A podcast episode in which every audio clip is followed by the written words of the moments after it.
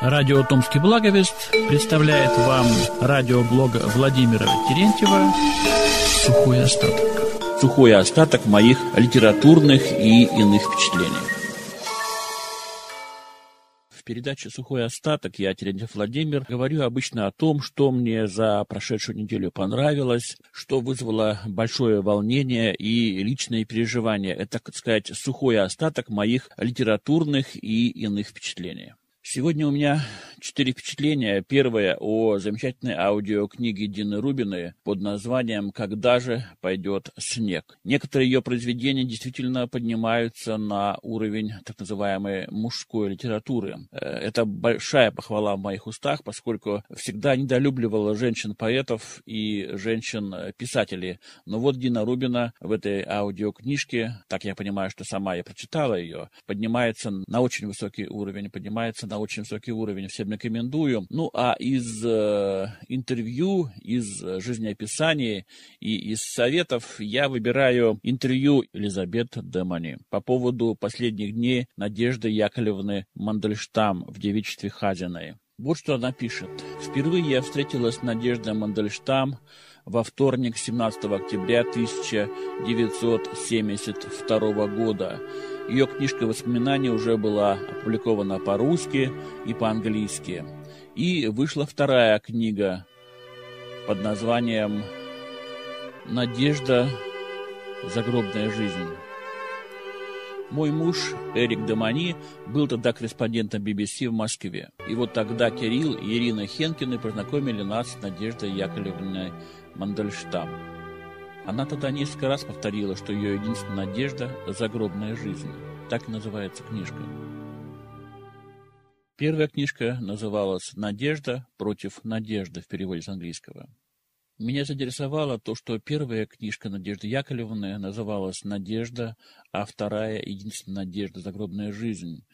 Противоречащие друг другу английские заглавия двух томов ее воспоминаний вызвали у меня тогда естественный вопрос, как себе она представляет будущее своей страны. Она несколько раз повторила, что ее единственная надежда – загробная жизнь. Это не совпадало с тем относительным оптимизмом, который звучал в последних главах первого тома воспоминаний написанное в 64-м. Этот оптимизм она позднее ощутила как неоправданный. Уже в 1972 году Надежда Яковлевна настаивала, что единственная надежда на будущее России – церковь. Интервью должно было последовательно описывать ее жизнь с детства и до наших дней, и я тщательно подготовила все вопросы. Я хотела выяснить некоторые обстоятельства жизни Мандельштамов, которые меня озадачивали.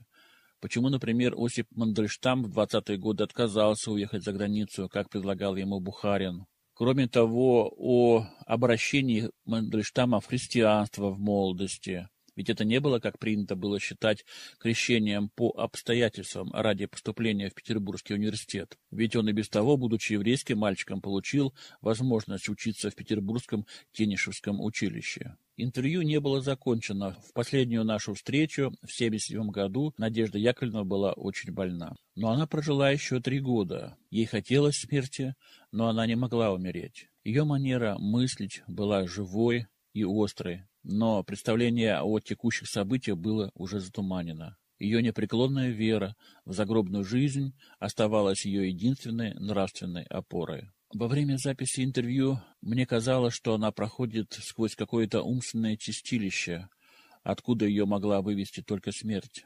Неужели жертва ее жизни, жизни Осипа Мандельштама и многих миллионов людей сталинских времен осталась напрасной? Была ли ее умственная агония результатом физической слабости и бремени лет, отданной в жертву? На этот вопрос нельзя ответить. Пусть интервью говорит само за себя. Надежда Мандельштам была женщиной сильной и выносливой, очень веселой, большого ума, остроумия и неожиданной нежности. Итак, интервью Элизабет Домани, 1972 год. Надежда Яковлевна, скажите, пожалуйста, где вы родились? В Саратове на Волге. Мало кто знает, что вы провели часть своего детства на Западе. В каких странах? Во Франции, Италии, Швейцарии, Германии, Швеции. В каком возрасте вернулись в Россию? Мы всегда возвращались в Россию.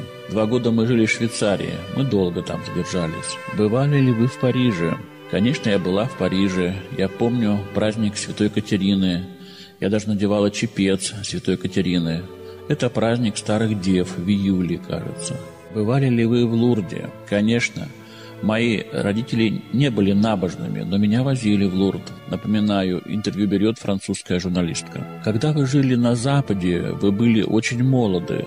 Оказало ли время, проведенное там, большое влияние на вас? Я не знаю, но я рада, что была, потому что у меня нет такого чувства отчуждения. Вы верующие? Да, хожу в церковь. И вы всю жизнь ходили в церковь? Няня возила меня в церковь, русская няня. Ваша мать была еврейка, но ваш отец был, кажется, баптист. Это верно? Он был крещен, потому что его отец, мой дед, был кантонист. Это были дети, которых забирали, и когда был период обрусения при Николае Первом, их крестили почти насильно. А мать? Мама осталась еврейкой. Они жили где-то во Франции. Как вы встретились с Мандельштамом? Был такой клуб в Киеве в 19-м. Мне было 19. Это был клуб, который назывался «Хлам». Художники, литераторы, артисты и музыканты. Собирались каждый вечер, и он пришел. Когда вы с ним познакомились, он был уже известным поэтом? Он был известен, и я знала, что он поэт. И вы уже думали тогда, что он гений? Был ли он гением, я не знаю. Он был дурак. Он был очень глупый молодой человек. Вы облагораживаете. Он был, э, я резче говорю, был ли он веселым, молодым, очень веселый, всю жизнь веселый, даже в. Сохранил ли он эту веселость и в тяжелые трудные годы? Тяжелые годы? В лагере нет. В лагере он просто сошел с ума. Он боялся есть, думал, что его отравят. Был ли ваш муж добрым человеком? Со мной нет, а с людьми да, особенно с детьми. Ну, он меня никуда не пускал. Некоторые мне говорили, что он был очень трудным человеком. Он был трудным человеком для меня и для сволочи. Кругом были сволочи одни. Но вы посвятили ему всю свою жизнь и его стихам, к сожалению. Можете ли вы сравнить его с каким-нибудь другим поэтом его поколения? Конечно, Пастернак, а больше никого. И больше ни с кем. Ну, женщины, Ахматова, Цветаева. Но я думаю, что это дешевка по сравнению с Пастернаком и Мандельштамом. Но Ахматова была пожалуй, его самым близким другом? Была. Но по отношению ко мне она была не очень хороша. Она мне сказала через 40 лет после смерти Оси, вот теперь видно, что вы были подходящей женой. Примечание от Владимира Теренчева. Хочу перевести слово «подходящее» на еврейский. Кошерный. Оказала ли она на него большое влияние? Нет, никакого. Ваш муж был человеком абсолютно неподкупным, человеком абсолютной порядочности? Нет. Я имею в виду, что именно он принес людям свою поэзию или свою абсолютную честность? Не знаю. У меня нет никаких сведений о том, что он известен на Западе. Повторяю интервью 1972 года. В России – да. В России во всех интеллигентных семьях есть списки его стихов. Он до сих пор список, а не человек – и потом эти анекдоты о нем, что он раздражался, а он просто отбревал. В вашей книге в первом томе вы пишете, что когда Мандельштам умер, вам очень помогли его слова. «Почему ты думаешь, что ты должна быть счастливой?» Он мне всегда так говорил. «Почему ты думаешь, что ты должна быть счастливой?» Это было его христианство. Его христианство? Он был христианин. Он верил во Христа. Когда он крестился? В детстве или уже взрослым? Взрослым. Ему было около 22 лет. Всегда пишут почему-то для того, чтобы поступить в университет. Но это чепуха. Блата хватило бы. Он просто верил, и это, конечно, на меня тоже оказало влияние. И я верю. Вы говорите, что ваш муж крестился, когда ему было 22 года. Он умер почти 40 лет назад. Вы по-прежнему чувствуете свою близость с ним? Очень долгое время я чувствовала, а потом перестала. Сейчас перестала. Он подслушал, как я на исповеди сказала, что я ему изменяла. На то, чтобы спасти произведение вашего мужа, ушло почти 40 лет вашей жизни. Ощущаете ли вы удовлетворение от того, что труд вашей жизни завершен? И да, и нет. Я дала жизнь на это. Это было очень трудно. И теперь я чувствую себя совершенно опустошенной. Что бы вы хотели еще сделать? Я хотела бы написать еще одну книгу о своем отце – у меня был чудный отец, но у меня уже нет сил. Может, я попробую. Не от того нет сил, что мы сейчас разговариваем, от жизни. Я бы очень хотела смерти. Еще хотела бы умереть здесь, а не в лагере. Такая возможность тоже есть, если уйдет Брежнев. Интервью записано в 1972 году. Когда еще жив был Мандельштам в 20-е, в начале 30-х, у вас был один покровитель, Бухарин. Говорили, что будто власти сообщили семье Бухарина, что он никогда не будет реабилитирован. Я знаю. Они его не собираются реабилитировать. Он был слишком сильным человеком для этого. Потому они его и убили. Это вам не Молотов, длинношеее существо, 3Е, длинношеее и не человек, а существо. А Бухарин был очень веселый. В вашей книге вы пишете, что всеми благами, которые были у него в жизни, Мандельштам был обязан Бухарину. Он спасал нас просто, очень активно. Примечание. Троцкий очень любил и помогал Есенину. Надеетесь ли вы, что Бухарина когда-нибудь реабилитируют? Для этого должно все перемениться. Не знаю, возможно ли это в мертвой стране. Есть в вашей книге очень важная строчка. Вы пишете, что смерть художника всегда бывает не случайностью, а последним творческим актом. Это не мои слова. Это слова Мандельштама. Это он в статье о Скрябине говорит. Но он наивно говорит, что Россия знала Скрябина. Россия совершенно не знала Скрябина. Знала кучка музыкальных людей в консерватории. Ваш муж написал стихотворение о Сталине после того, как увидел последствия коллективизации на Украине и почувствовал, что не может больше молчать. Это первое стихотворение? Да. Говорил ли он с вами, пока писал его, или сразу написал? Конечно, говорил. Он мне каждую строчку показывал. У меня, наверное, хороший слух на стихи. Когда он писал его, думаете ли вы, что он понимал, что оно приведет к его смерти? Конечно. Но он думал только, что его сразу расстреляют. Думаете ли вы, что он был прав? Я думаю, да. Но это относится не только к Сталину. Это относится ко всем. Брежнев – первый не кровопийца, не кровожадный.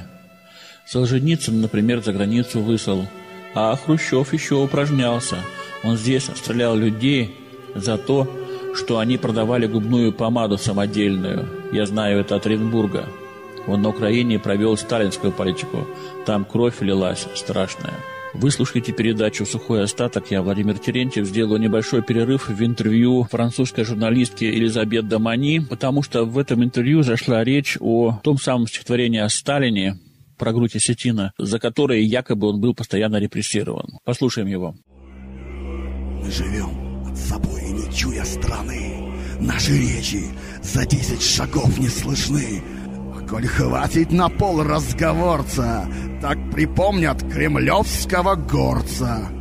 Его толстые пальцы, как черви жирные, а слова, как пудовые гири верны. Таракани смеются усища и сверкают его голенища. А вокруг него сброд тонкошеих вождей. Он играет услугами полулюдей. Кто свистит, кто мяучит, кто хнычет. Только он все бабачит и тычет.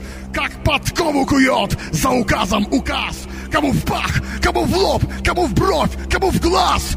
Что не казнь у него, то малина и широкая грудь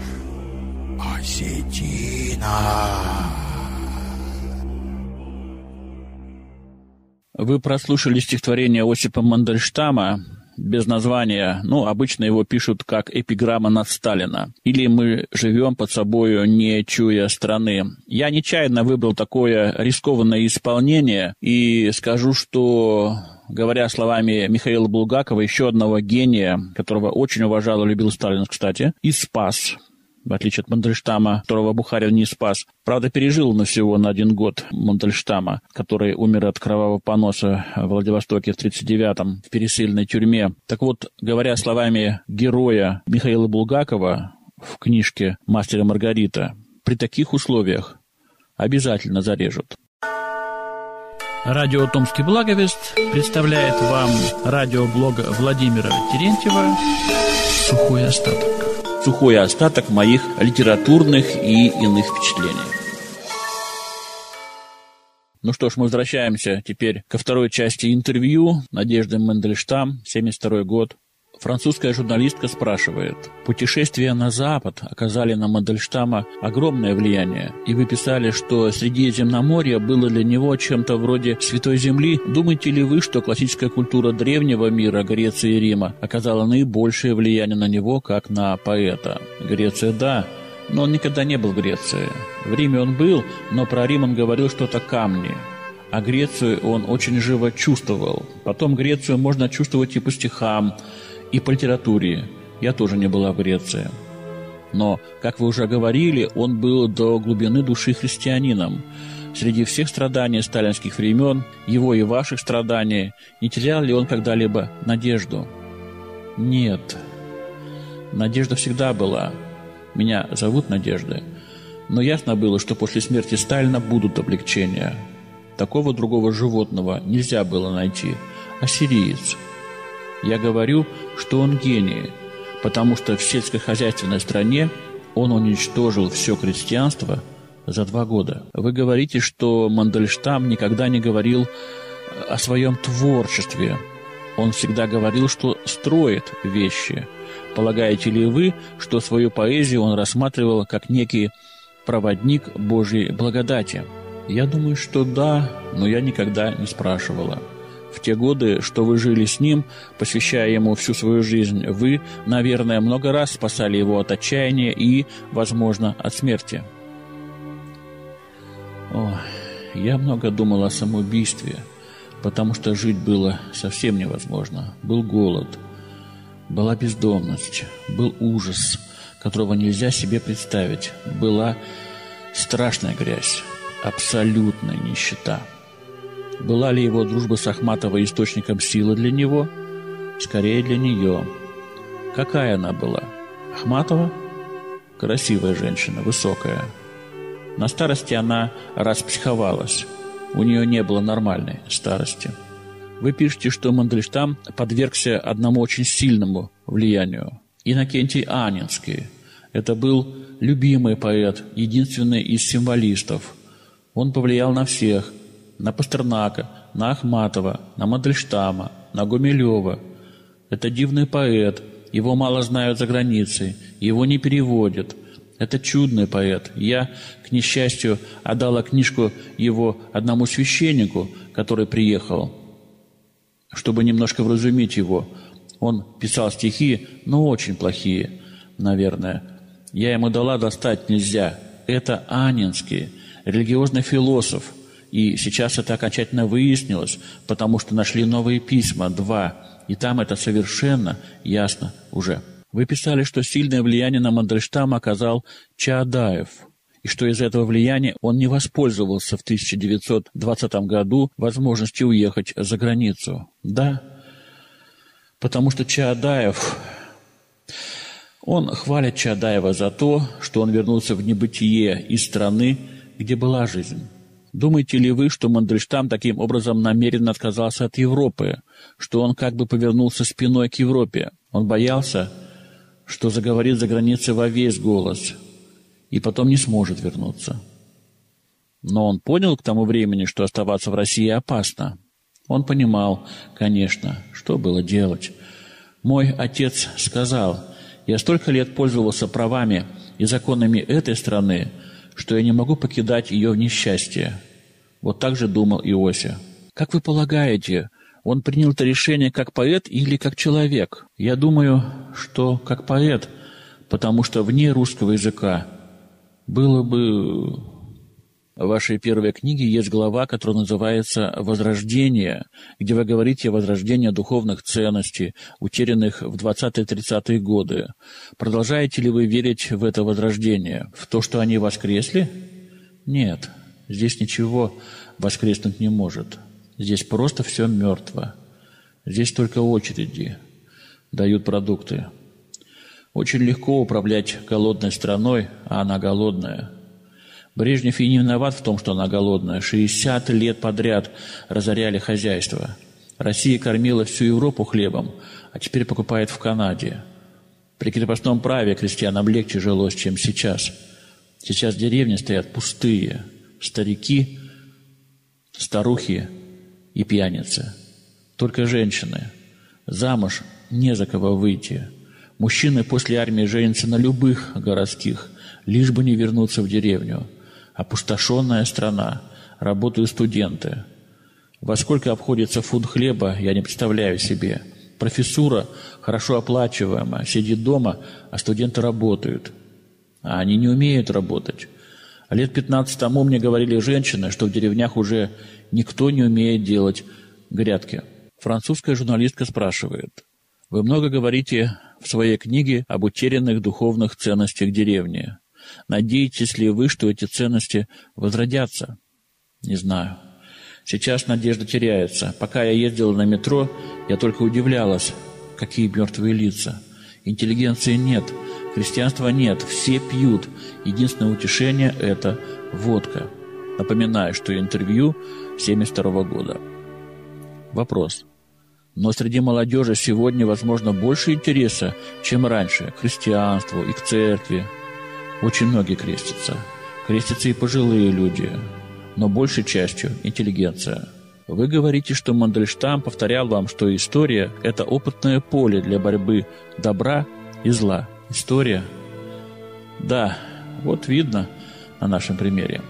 Но как христианка вы должны верить, что в конце концов добро вырастет даже из ужасных страданий вашей страны в этом веке. В этом столетии не знаю, но может быть когда-нибудь. Во всяком случае, как Чадаев говорил, свет с востока не придет. Чадаев надеялся, что свет придет с востока, но я не вижу этого. Сейчас нет никаких признаков. Вопрос французской журналистки, католички. Вы никогда не думали о переходе в католичество? Я? Нет. Очень хотел стать католиком, а я привыкла в Софию ходить. После заграницы, после двух лет в Швейцарии, я жила в Киеве. Мне 9 лет было, и нянька меня водила в Софийский собор. Я до сих пор не могу забыть его. И ездила с ним прощаться. Дивный собор. Ведь была когда-то Россия великой страной. Но положение в вашей стране стало немного лучше.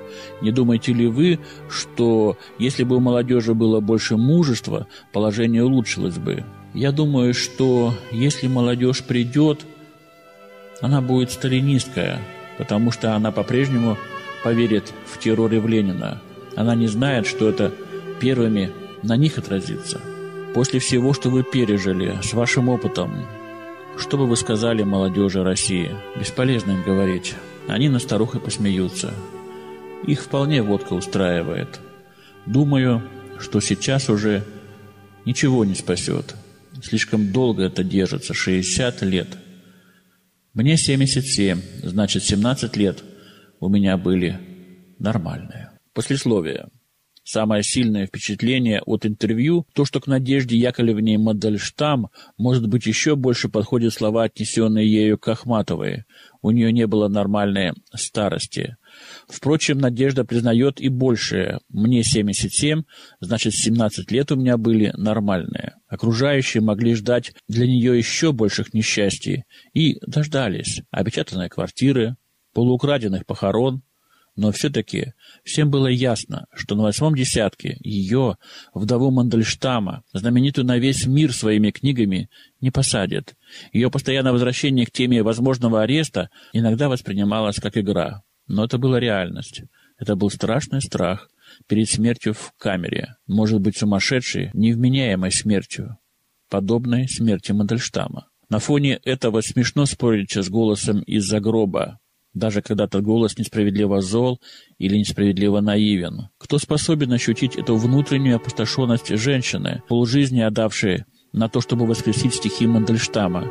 Не человека, а список. Будь она жива, можно было бы с ней поспорить. Она сама была спорщицей, но любила спорщиков, любила противоречить и любила, чтобы ей противоречили. Ее высказывание зачастую провокация. Но теперь ответить на эту провокацию мы уже не можем. Я читал последнее интервью Надежды Мандельштам, 72 год. Текст впервые был опубликован в журнале «Континент», 82 год. Надежда Яковлевна Мандельштам, девичья фамилия Хазина. Родилась 30 октября 1899 года в Саратове. Умерла 29 декабря 1980 в Москве. Русская писательница, мемуарист, лингвист, преподаватель, жена Осипа Мандельштама. Записала на аудиопленку интервью Элизабет Демани, французская журналистка. Читал Владимир Терентьев. Сухой остаток. Радио «Томский благовест» представляет вам радиоблог Владимира Терентьева «Сухой остаток». Сухой остаток моих литературных и иных впечатлений.